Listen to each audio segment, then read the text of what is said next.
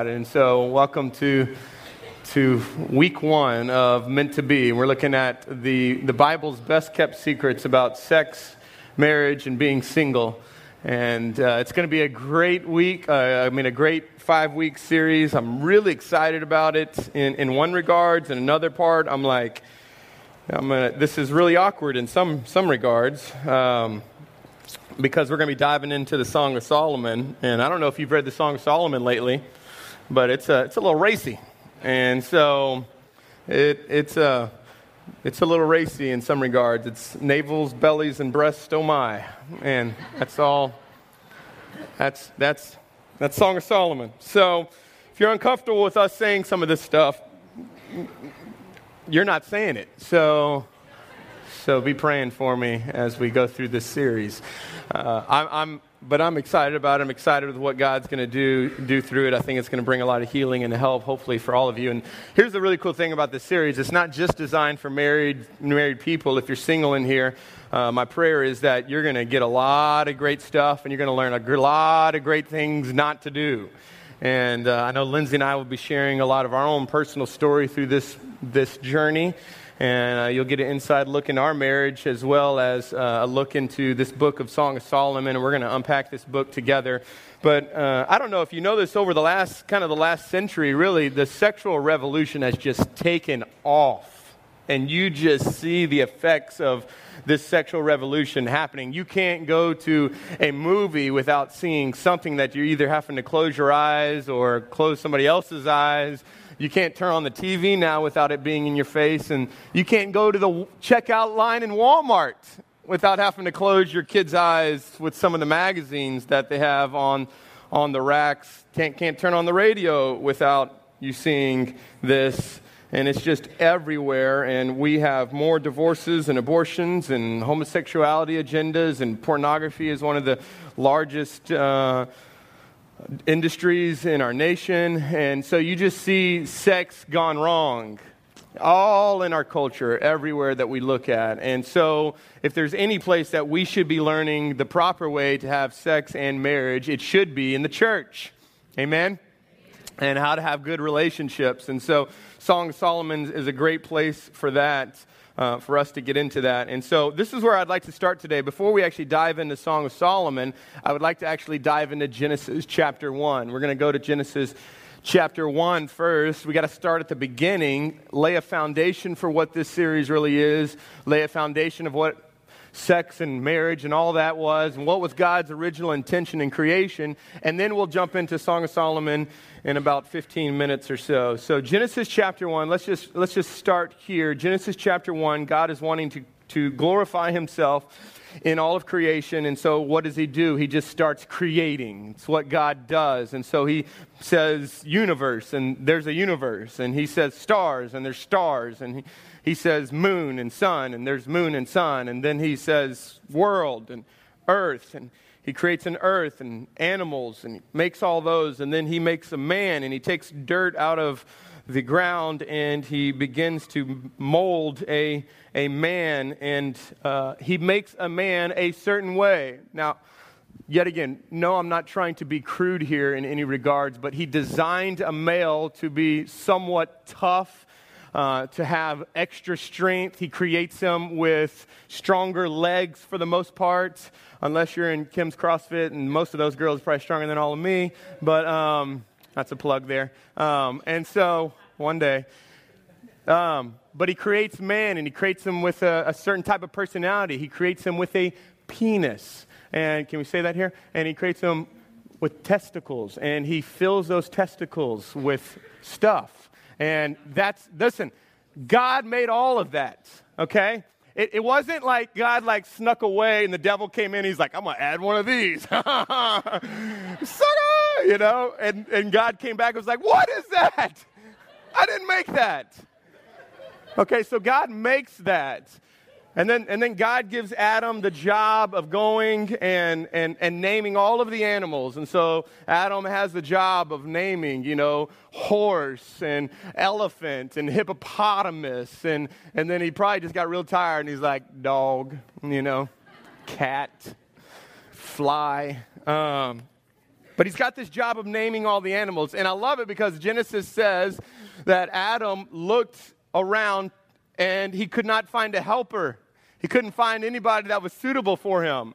I mean, can you imagine what that looked like? I mean, he's naming these animals, and he's like, is she the one? He's like, oh, she's a little rough, you know. Is she the one? She's a little hairy, you know. He's going to, I mean, maybe the monkeys were as close as he probably got. It was like, I don't know. We can maybe make this happen. I'm not sure.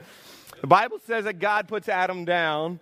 He knocks him out. He takes out a rib, and then he creates a woman out of Adam. And he designs this woman to be totally different than Adam. Okay, she's not as strong. She's a little bit more rounder in the hips, and she has breasts, and she has a vagina, and she has all of these things. And this is all God's design. Yet again, the devil did not sneak in with any of this and go, I'm gonna play a little game here. He created all of this stuff, and I want you to hear this. God made all of this, and the Bible says that when He made all of the animals and the earth and the planets, He said it's good. But when He made the man and the woman, He says it's very good. It wasn't just good, it was very good. And so Adam awakens out of his slumber, and he looks, and he's like, horse. He's like, rhino, gnat. Whoa! Mine. That is mine. Right there. That's it. That's what I've been waiting for. It's actually, the Bible actually says that when Adam arose out of his slumber, he started singing. He started singing. And the word woman actually means out of me. That's what woman actually means, out of me, which means mine. That's all mine. And God said, yes, it is, buddy. It is all yours. And God gives them a command, and here is the command. The command is that they are to be fruitful, and they are to multiply. Now, notice this. The man and the woman in this, we read in Genesis chapter 1, 2, is that they were naked and unashamed. It's a great verse. What a great verse. But here's the problem. It only lasts for 2 chapters. God gives the command, listen, you're going to, Adam and Eve, you're going to be fruitful and you're going to multiply it. Now, y'all know how that happens, right? I don't need to go there, do I? I will if I need to, okay? So they're fruitful and they begin to multiply. And yet again, I want you to hear this. God didn't go grab a sandwich in the kitchen and come back and go, oh my God, Adam, get off of her. What are you doing? He didn't do that. He looked at that, and God said, yes, go, Adam, go. That's my boy. Because this is God's design. God designed all of this. This was His plan. He's not looking at it and going, stop that, quit that. No. He's going, I told you to do this. You're obedient. Good job. And so we see this difference between man, and we see this difference between woman, and then we see this coming together and union that happens, and it's all God's plan. God designed it all to be that way. And you know, so often we tell our teenagers in church, sex is bad, so don't do it. But to be honest with you, sex is really good. Just you don't need to do it until you're in a relationship with one man, one woman, and one covenant for one lifetime. And when you do it, have a lot of it when you're in that. But until that happens, don't do it. But we tell kids all the time, like, sex is bad. But for everybody that's married in here, no, it's not. No, it's not. It's great and glorious and wonderful, and it's awesome. But it's only awesome when it's in the confines and the context of what God designed it to be. Y'all with me? And so this is all God's idea. We awkward yet? Okay, we'll get there. Don't worry. We got plenty of time. If it's a little too awkward, you can just walk back to OSC Kids. They'll take care of you. But it's really good. And so I want you to write this down. If you got notes, write this down with me. Marriage and sex is God's idea. It's God's idea. We've got to start there. That marriage and sex is God's idea. When God created the universe, He created it in such a way that it would bring Him glory and bring you great joy. When he created marriage and he created sex, it was for his glory and for your greatest pleasure. That's why he created it. Yes, did he want it to be fruitful and multiplying? Yes, but sex wasn't just for multiplication and reproduction. Sex was also to be greatly enjoyed. And we're going to read in Song of Solomon in just a minute, you're going to see, if you go and you read all throughout the 8 chapters of Song of Solomon, he never talks about kids, but he talks a lot about sex. You know why? Because it wasn't just about reproducing, it was also about pleasure. So we got to understand this, that marriage and sex is God's glory. It's all designed for him. God is most glorified in our enjoyment of him and when we're doing the things that he's called us to do. He designed us that way. But unfortunately, as I said, it only lasts 2 chapters. Chapter 3, it all goes wrong. It all goes wrong. Sin enters into the world and it fractures everything, and everything that started as good and pleasurable and for the glory of God all of a sudden went to something that killed us. Sin does that. It takes something that's great and glorious that God designs for greatness, and sin destroys it. Sin flips it around and causes it to kill us. Sin allows things to, what was originally intended for us to enjoy, now has become something that enslaves us. Wine, meant for enjoyment. But with sin is now alcoholism. Okay? You look, food. Oh, to have some mouth-watering Coyote Blues fajitas. Oh, thank you, Jesus. I worship the Lord when I eat that. It's like, thank you, Lord. Do you know the Bible says eating is worship?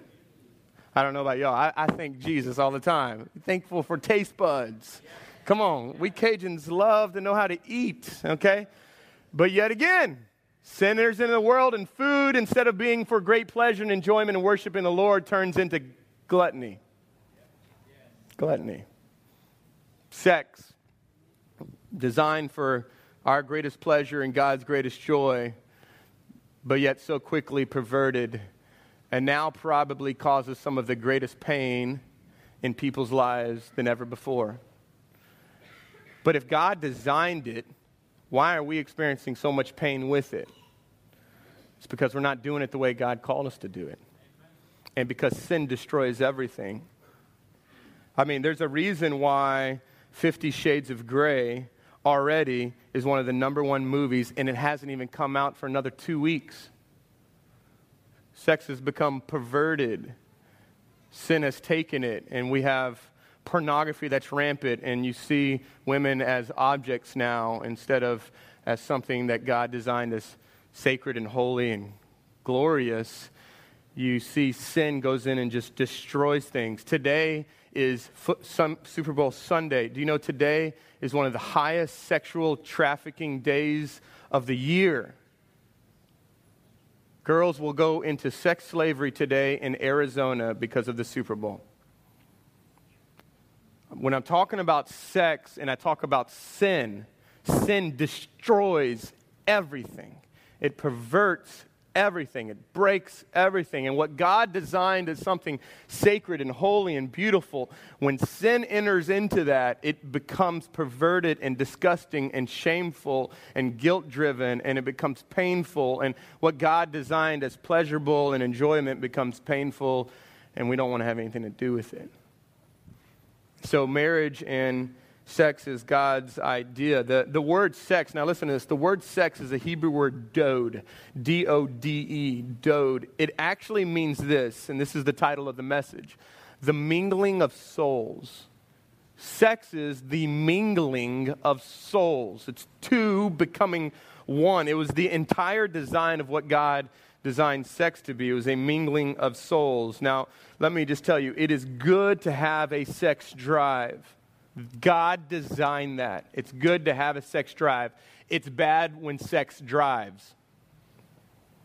It's bad when sex drives.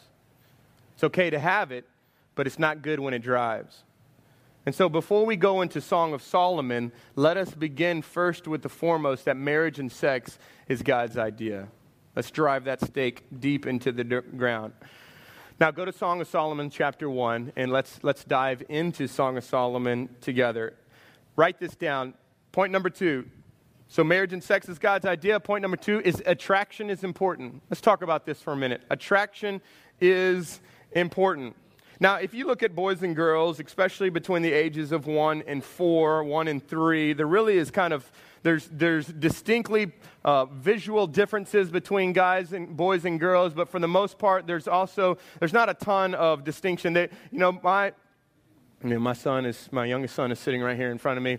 Okay, we just had a birthday party for him, celebrated 5 years this week, and which is awesome. Yeah. And so, yeah.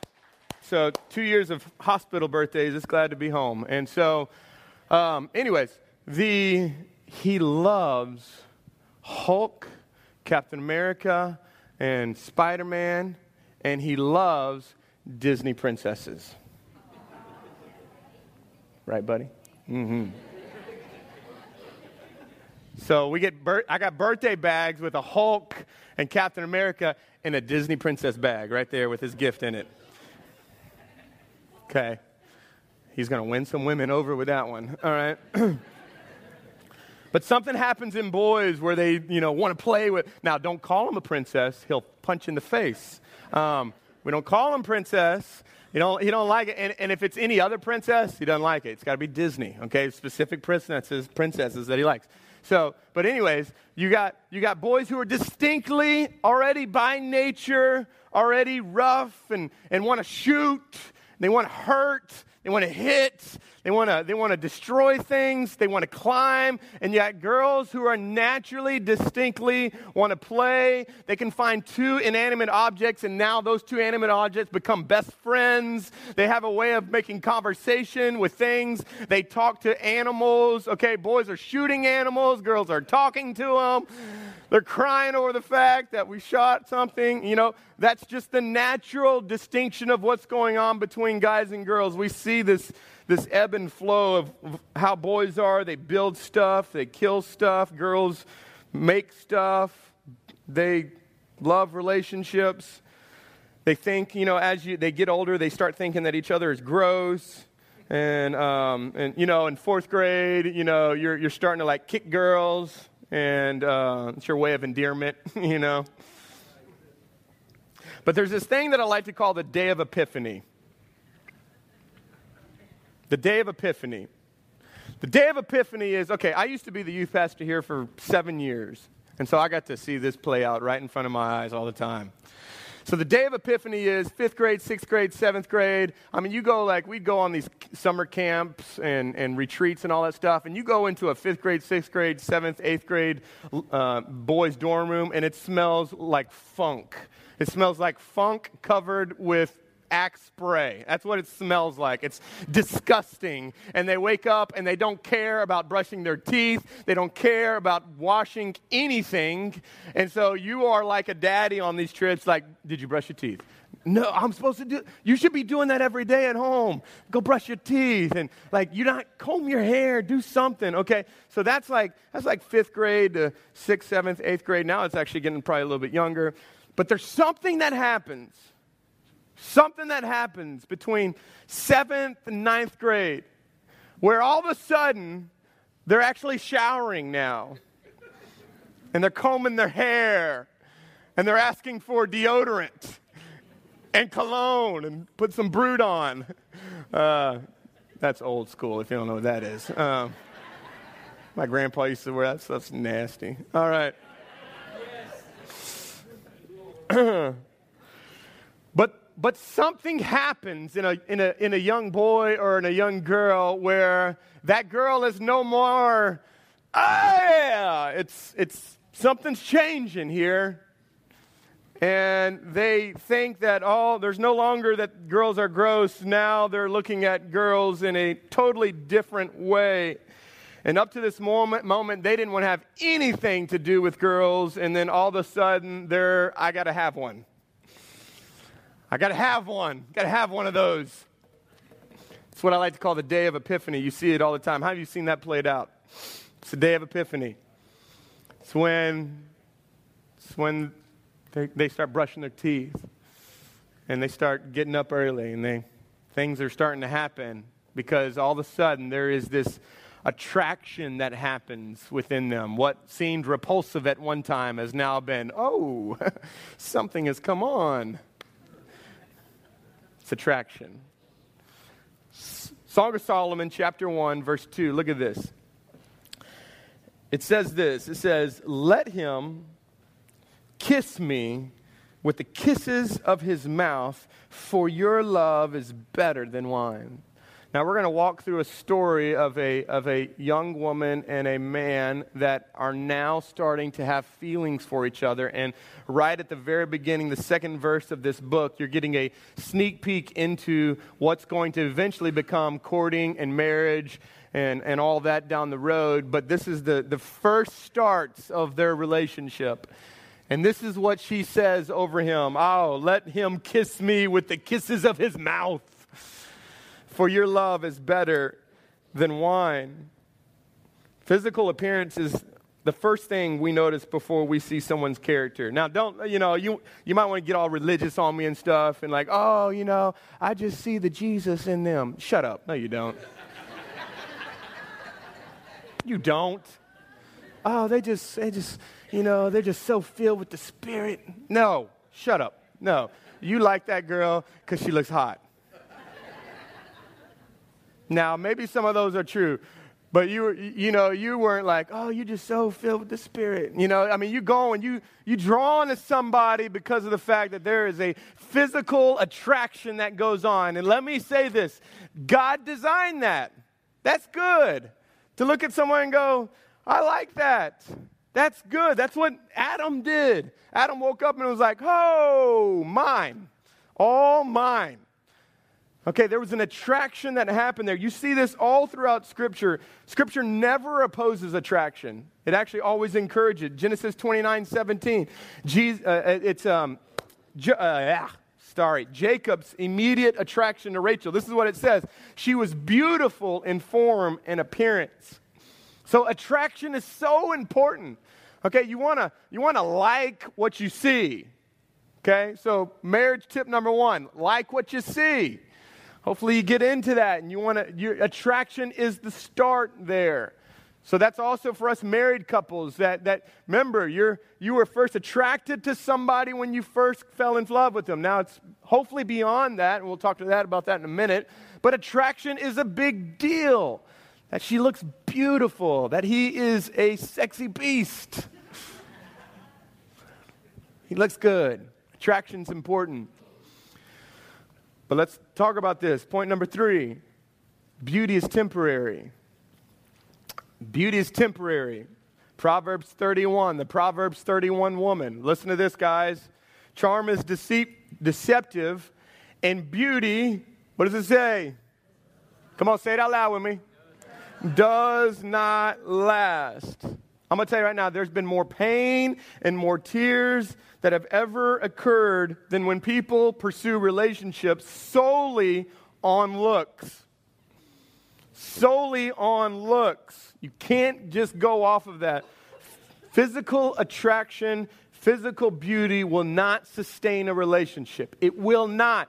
If that was the case, all of these Hollywood celebrities that are like flawless and Botoxing it up and just beautiful would have the greatest marriages ever. Because if attraction and beauty was everything, none of these men would want any other women. But is that the case? Not at all. Not at all. Been married more than 5 years. You've outlasted most Hollywood weddings. Congratulations. But beauty is temporary, and as we get older, things will begin to happen. Gravity has its way of kicking in. Wrinkles will happen. Sagging will occur. Noses will grow. Hair will grow. And I don't care how much cosmetic surgery or lotions or hair dye or diet change or P90X you do, it's happening, and it's coming. Okay, so you can keep your tight face for right now, but just wait. Just wait. And then you have children, and women's body changes physically after children. And so there is a attraction that's important, but we got to hurry up and quickly understand that beauty is temporary. It's temporary. Which leads us to the next thing, which is character is forever. Character is forever. So attraction's important and beauty is temporary. So if we can't stop at attraction, we've got to go to something else, which is character is everything. Okay, so let's look. Solomon, Song of Solomon, chapter 1. Let's look now in verse 3. So she's like, let him kiss me. Okay? So now she's saying, now watch this. You're at verse 3. Your anointing oils are fragrant. Now watch this. Underline this part. Your name is oil. Your name is oil. Poured out, therefore, who loves him? Virgins love you. Draw me after you. Let us run. The king has brought me into his chamber. Your name is oil poured out, therefore virgins love you. This is what she's saying. She's saying, oh, kiss me. But let me tell you why. Not just because you're a handsome hunk.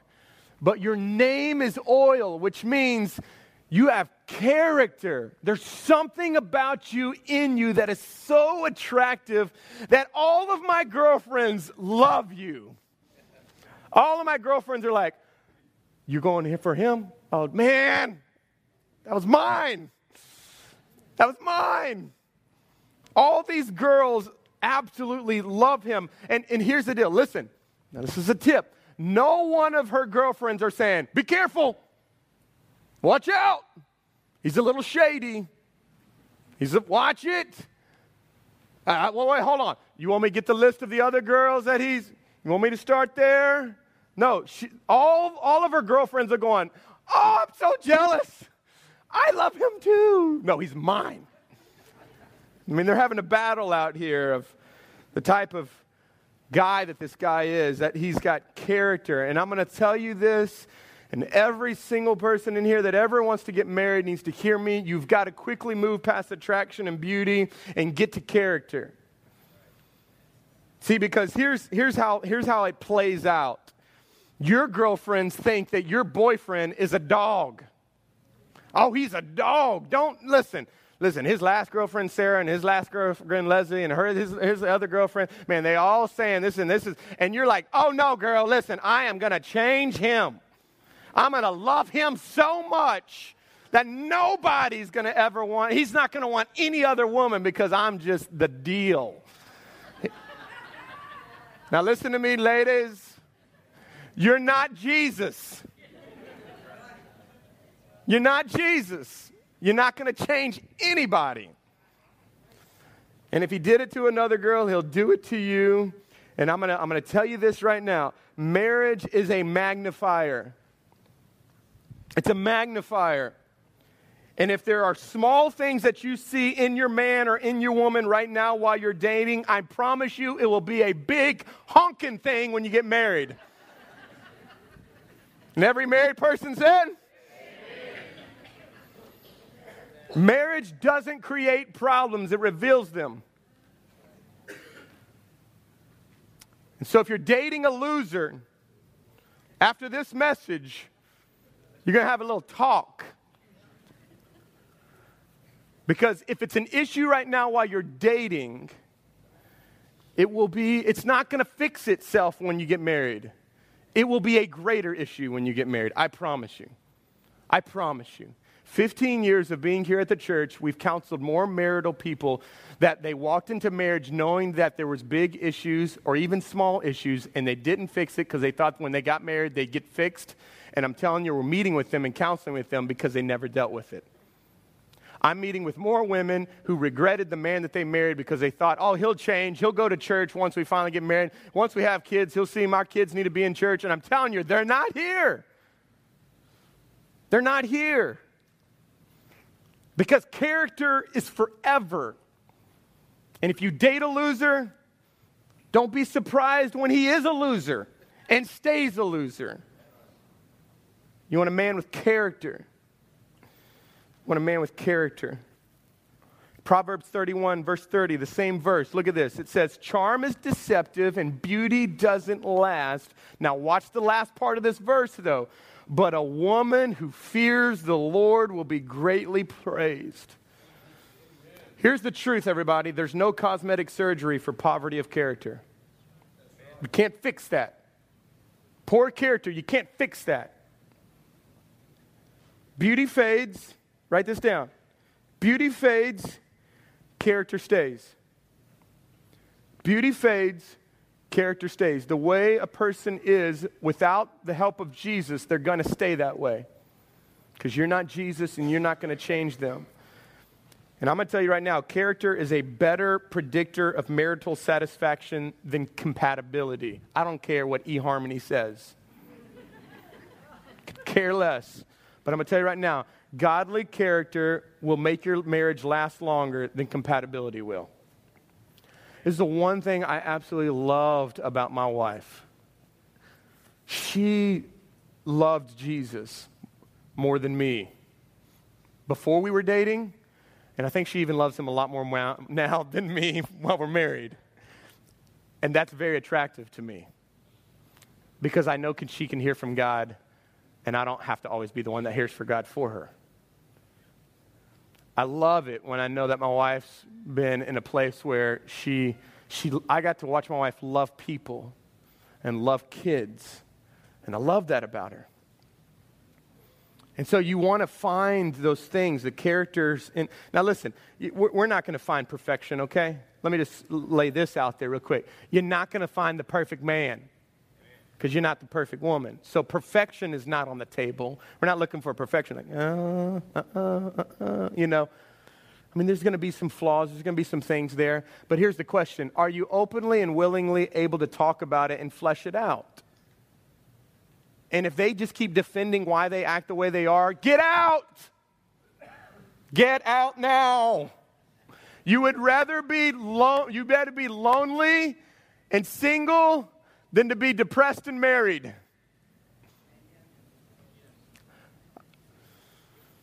So character is a better predictor of marital satisfaction. Last one, number 5. Marriage is to be desired. Marriage is to be desired. Now look, let's catch up. First Song of Solomon's. Now look in verse 5. We're going to read to verse 7. I am very dark but lovely. She's actually talking about the way she actually looks. I'm very dark but lovely. O daughters of Jerusalem, like the tents of Kedar, like the curtains of Solomon. But don't gaze at me because I'm too dark, because the sun has looked upon me. My mother's sons were angry with me, her brothers. My brothers were angry at me, and they made me a keeper of the vineyards, but my own vineyard I haven't kept. Let me pause real quick. What she's saying is, I have honored my mom and my brothers by working for our family, and I've had to work outside most of my life, and because I've worked outside, my skin is the way it looks, and I don't really like it, but I haven't been spending all this time primping and pramping. I don't know if that's a word, but I just made it up. It's what I do. All right. It's what we do. She's not a girl who was all about beauty because she was all about serving. She served more than she cared about her own physical appearance, but yet in all of that, she's going, listen, this is who I am. I was just trying to help my family, and so I'm maybe a little bit pruny, and you know, I've got sun's been all on me, and this is what she says, but I haven't even kept my own vineyard, meaning I haven't kept up myself because I've been serving other people. Now watch what she says in verse 7. Now tell me, whom my soul loves, where you pasture your flock, where you make it lie down at noon. For why should I be like ones who veils herself beside the flocks of your companions? So let me tell you what's going on here, because a lot of this is like, what? Flocks? Huh? Kedar? Who? Okay, we're going to try to make this real simple. This is what she's saying. Hey, where you going to be this Friday night? I mean, where you going to be? Like, you going to be pasturing your sheep, like, over there on the mountain? I might just be, like, pasturing my sheep over there by that mountain, too. That's what's happening here. She goes, look, where you going to be? Where you going to be? She wanted a relationship with him so bad. And there's nothing wrong with that. Absolutely nothing wrong with that. You know, we tell people all the time, especially like college students all the time, you know, man, you just need to be content. When you get content with God, then God's going to bring you a man. And so you got these girls like faking contentment and looking for a man. You're like, I love you, Jesus. There's no one but you. You're my husband. Where'd that man? Is he looking at me? I see you, third row. I see you. Put this hand down so I can keep looking at him. Is this my good side? You got girls just faking it because they want to get married. Here's the deal. Marriage is to be desired. You should want to get married. Remember, God created it. He wanted it. He wants us to have it. It should be desired. And for us, we sometimes go, well, you know, you don't need to be content. And there are seasons for that. And maybe we will get to that in the coming weeks of what that looks like. But you should desire to want to be married. And some people are like, you know, you probably just got the gift. You're like, well, I don't want this gift. The gift of, you know, singlehood. You're like, I have raging passions inside of me. I want to return the gift. God, I'm not return the sender. I don't want this gift, okay? I want the gift of marriage. I don't want the gift of singlehood. And to want to be married is something that is great. And when we think about this, okay, so you got to be content in God before God brings somebody. Okay, I can understand where some people are coming for, but you don't do that in anything else in life. There's no guy like sitting, you know, on his couch and be like, man, I'm hungry. I'm so hungry. God, you know what? Would you just bring me some fajitas right here? Just give me some fajitas. I'll stay here and be content with you till I have some fajitas. Sorry, my friend, you're going to be hungry. You don't do that with anything in life. I need a job. God, I'm just, you know, I need a job. So, you know, I'm just going to wait till they call. You're gonna be broke and poor. Like, go put a resume or 20. Like, get out there. We don't do that in any area of our life. But yet, when it comes to this, we think, oh, I just need to sit and wait. God's going to bring somebody. Bull. Get out there. You need to, like, brush your teeth, brush your hair, and go talk to a girl. Like, hey, girl, I see you. Attraction's important, but I know you're going to fade. But character is really good. And I want to be married. I've listened to all 5 points Pastor Josh said. You want to go out? Listen, these are the best pickup lines ever. I'm telling you, I'm giving y'all gold here. I wish. Was that a work, babe? Probably wouldn't work. Probably not. Babe, your beauty hasn't faded. Let me just say that real quick. It's only blood. Like that. It's good. I'm going to tell y'all what right now. I don't know if I want to say it. I got to. Last night, we're doing this whole thing on marriage and sex and everything. I said, babe, listen, like, I don't want to preach what I'm not living, you know? So I want to do research.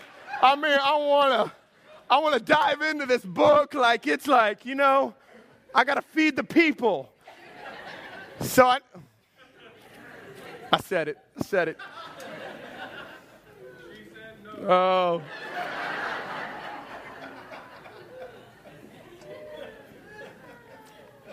I'm not going there. Okay, let's wrap this up. By the way, Lindsay's preaching next weekend. Yeah! So she'll do all the other stuff that I have done wrong. She will do it. I'll be in Crowley next weekend sharing Joel's story. But so she's gonna bring some gold. Listen to me. Marriage is to be desired. But I'm going to tell you right now, you have no business dating if you haven't defined the type of woman or type of man that you're looking for. You have no... Okay, so when I was a youth pastor here, they used to call me the date Nazi. This is the truth. It's the truth. But I'm going to tell you right now, we have marriages in here that are flourishing because I was the date Nazi. Because here's the deal. I value our girls so much that any loser that would come around, I hounded them like crazy. Because our girls are valuable here. I'm not going to let anybody play on. It's not my daughter, but they were like my daughters. I ain't going to let any loser get close to them until he's proven himself. And I hope for every man in here that has a daughter, that you date your daughter so well that any guy that dates her, that hasn't dated her like you are, she's like, trash. I'm telling you right now, because if you don't do that, she'll go looking for it in other guys that you didn't give her. And for the men here, I mean, this is my thing right now, man, just training my boys how to love a woman, starting with their mama. Honor her well. Love her well. She's sensitive. Don't scare her in the shower. This is not good. Does not go good for you when you scare her around the corner. One day she will hit you in the nose and break your nose. Okay? I had to learn that the hard way. We're going to do a whole message where Lindsay and I just share a lot of this stuff. Okay, but I'm going to tell you right now, and this is for men and for women, but ladies, do you want a man who engages your children and leads your children in the Lord? Do they do that with children now when you're dating? How are they with their young siblings? How are they when they with kids? Do they have a job? Are they consistent? Do they love their mother? Because how they treat their mother will be how they treat you. Just telling you. So you have no room to start dating until you have defined the type of woman that you want to be and the type of man you're looking for. Because here's the deal. When you don't know what you're looking for, you'll fall for anything. Yeah. And so you'll go through years of heartbreak because you're searching for love and you haven't sat down with the Father and said, God, what is the man that I need to be waiting for? What is the woman? What does she look like? Because here's the deal also. When you establish what that is, when you see it, you'll be like, mine! I'm going after that. And that's okay. Not at 13, but that's okay at as you get older. So that's where this comes down to for all of us. And we'll wrap it up with this. We've got to establish, listen, marriage and sex, God designed it. Attraction is important. Beauty is temporary. Character is forever. Marriage is to be desired. If we can continue to drive that down deep into our hearts and that we've got to be in a relationship with Jesus that is healthy. If your walk with God is not healthy, don't start dating. Get that right. Get your walk with the Lord right. Get your affections from Him right. And then when you do that, I'm telling you, next week we're going to start talking about dating and courting. We're going to talk about that. It's going to be for marriage as well. It's going to be some great stuff. But I'm just telling you, this is where we're going. But we've got to drive this down deep. If you don't love Jesus, we got to get to a place where you realize how much Jesus has loved you. See, all of this also is a picture of how Jesus loves us. He loves us so much. And He has wooed you. And He's done that for us.